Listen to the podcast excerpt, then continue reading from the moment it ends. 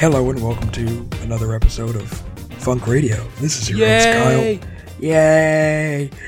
We need a sweep of children singing. We're going yay. Pretty sure I've done that before. I think I was gonna say I think you have done that before.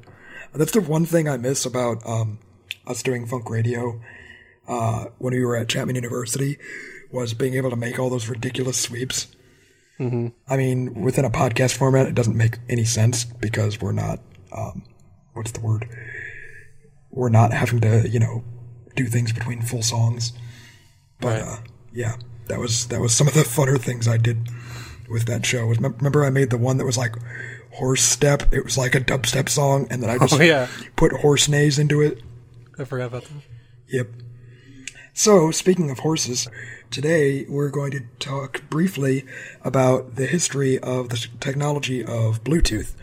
Yay. If yay, if you listeners remember a couple episodes ago, we did a pretty in-depth history on um, headphones, and towards the end of that episode, we started talking about Bluetooth headphones because they, in like the last, mm, you know, six to five to six years, they've really kind of exploded and become fairly mainstream.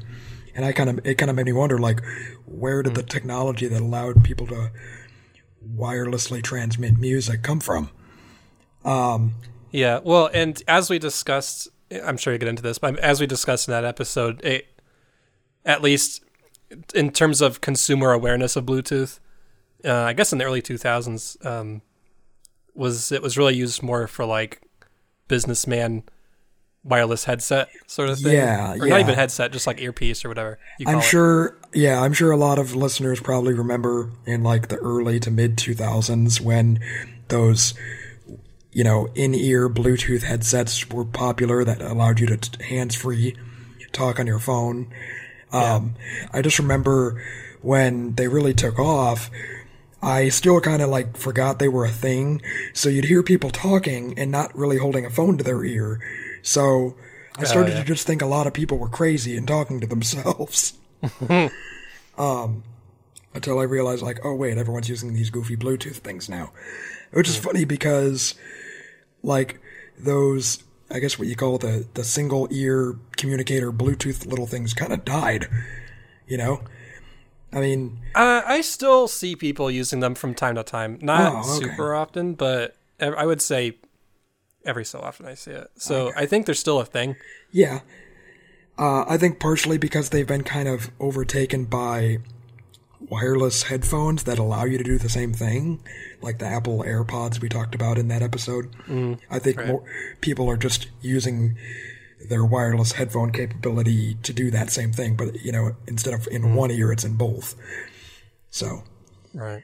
I mean, you look a little bit less crazy when you're wearing headphones than you do with your when you're wearing like one earphone communicator thing. So, Right. Um, so uh, I guess you'll get into this as you go into kind of a brief history of Bluetooth here. Um, was it originally made for music purposes, or is that kind of just how it ended up being used? Uh, yeah. It wasn't made necessarily for music purposes, but it was initially designed to create wireless headsets. Okay. Now, whether those headsets were necessarily used specifically for music, I don't know. Well, at least in the 2000s they weren't. Yeah, like I said, those those headsets were at least the ones they marketed for cell phones were initially meant for more for like calls. I suppose you could use them for music even back then, but I wouldn't imagine the uh, what do you call it? Well, the audio fidelity was probably shit. Exactly. Yeah, the fidelity probably wasn't great. It was fine enough for calls, but not for like you Yeah. know good range music.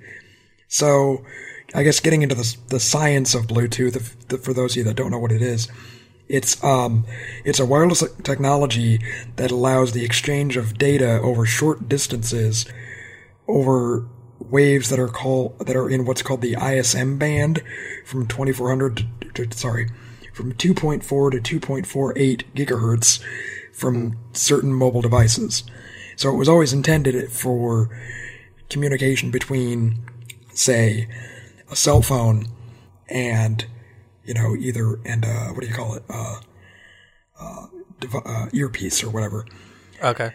Yeah, it was actually in development uh, all the way back in 1989 by uh, a Swedish dude named Niles Rydbeck, Rydbeck, who was the CTO of Ericsson Mobile.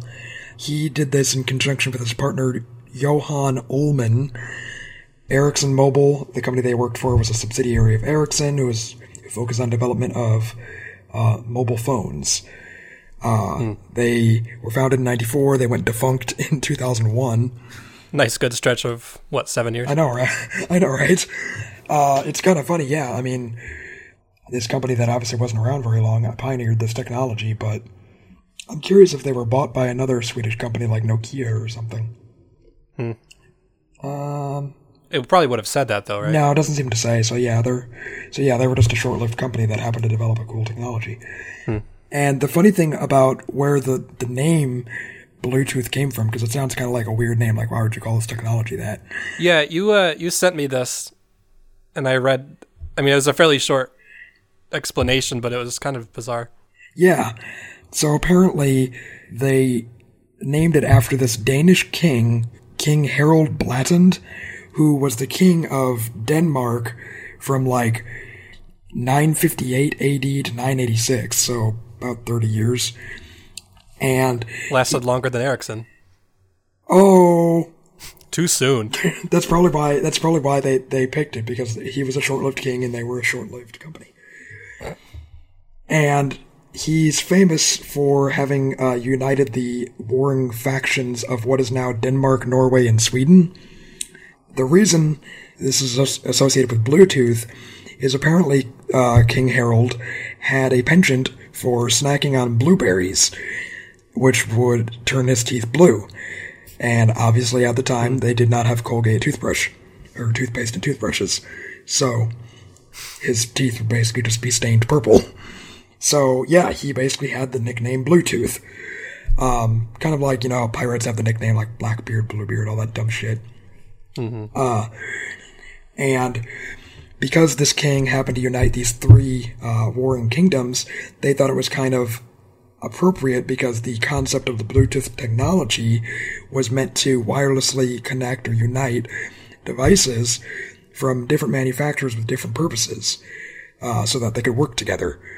So it's more. It was meant to more be a standard, more so than like a proprietary thing. Exactly. It, it was it was meant to be a standard um, wireless connect connectivity, so that Inter- area interface. yeah, so that say you know if they had an Ericsson whatever uh, mobile phone, it could work with like a wireless headset from say Sony or another company. I don't know. I Uh, see. because unlike Apple, you know, they they themselves didn't necessarily develop this the wireless proprietary headsets to go with the phone, so they're like, let's make it work for everything. Obviously, this techno- technology, like I said, was initially meant for uh, wireless um, headsets, but it obviously evolved into everything from Bluetooth mice, Bluetooth keyboards. I remember when I first got the PS3, that was the first system that actually had a wireless controller, which used Bluetooth, and that was back in 2006. Well, yeah. I mean, really, Bluetooth has just become. I mean, I guess it always was. It's just a way to transfer some kind of data wirelessly, uh, whether that's audio or you know signals from a controller or a mouse or a keyboard or Exactly. um, I think you can even send files between devices that way too. yeah, I think I I, think. I, want to say that's sort of how AirDrop works on Apple shits, okay, but don't quote I'm not me. familiar enough with Apple shits to know what that is, but Yeah, yeah, I'm not part of that whole Apple ecosystem, so don't quote me on that. Um, the funny thing is, this actually reminds me of something else that I'll probably completely get factually wrong here. But um, around this same time, I remember reading about this, and I'm probably going to get all the facts wrong. You know, um, the connect connection port micro USB. uh, yes, So apparently that was also similarly developed in Europe. And before that point, pretty much every different cell phone company and cell phone manufacturer had a proprietary power connection or whatever, right, to charge Oh, their okay. phones. This guy came out with micro USB and basically petitioned all the different phone manufacturers, obviously starting with the European ones, to basically hmm. agree to make that the standard for their charging ports.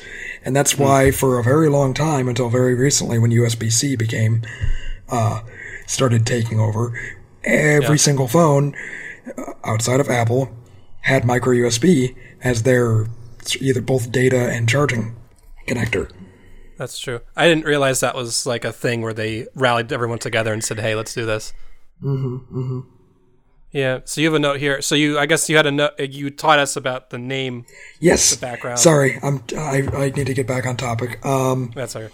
So, as we were saying before, this Bluetooth technology was named after Harold Blatland, uh, nicknamed Bluetooth. And when they were coming up with a sort of symbol to represent the, you know, Bluetooth connection or whatever, they decided to use um, old Danish runes, which were which was like, is like an ancient Danish alphabet, basically.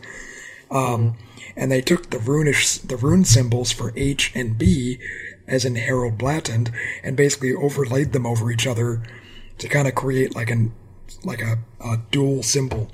Which is why when you look at the Bluetooth symbol, it kind of looks like a pointy B with like little stick, Yeah. sticks coming off the side or whatever Yeah. in the runish language, the B, or I don't know what they call B, but it's like a it's, it looks like a pointy B, and their version of an H is basically like a a long vertical line with uh, an X in the middle of it, and then you basically you just overlay those two, and poof, you have the Bluetooth symbol.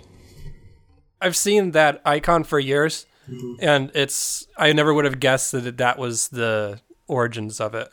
Like from a design perspective, I thought it was just something that they came up with. I didn't realize it was like it actually had that kind of uh, background, and that's kind of cool. No, yeah, this was never meant to be like a super long episode, but I just thought that the history of where this came from was kind of interesting, and the fact that this technology was in development literally 30 years ago Yeah, and it's now basically freaking ubiquitous, like to the point that like I don't even like using a wired mouse anymore. yeah. I uh, I have been switching over to Bluetooth peripherals like that.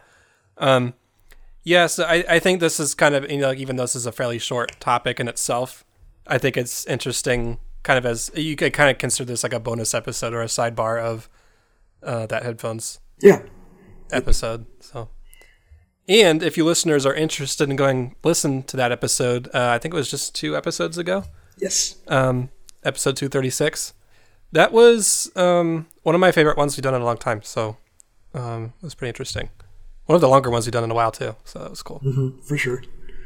So yeah, next time you use your little Bluetooth, I don't know, keyboard or headphones, think of Harold Blatland And eat some blueberries. and eat some blueberries. There you go. Um, So yeah, so if you want to tell us about blueberries, go to Get Your Funk. Fuck. what is it? Facebook.com slash Get Your Funk. best best ad ever. Oh Jesus! And I, as I said, you can listen to our other episodes. Uh, that's at getyourfunk.com. I forgot to mention that. Um, Yep. God, I don't know how to end an episode. Just say bu- just say love you bye.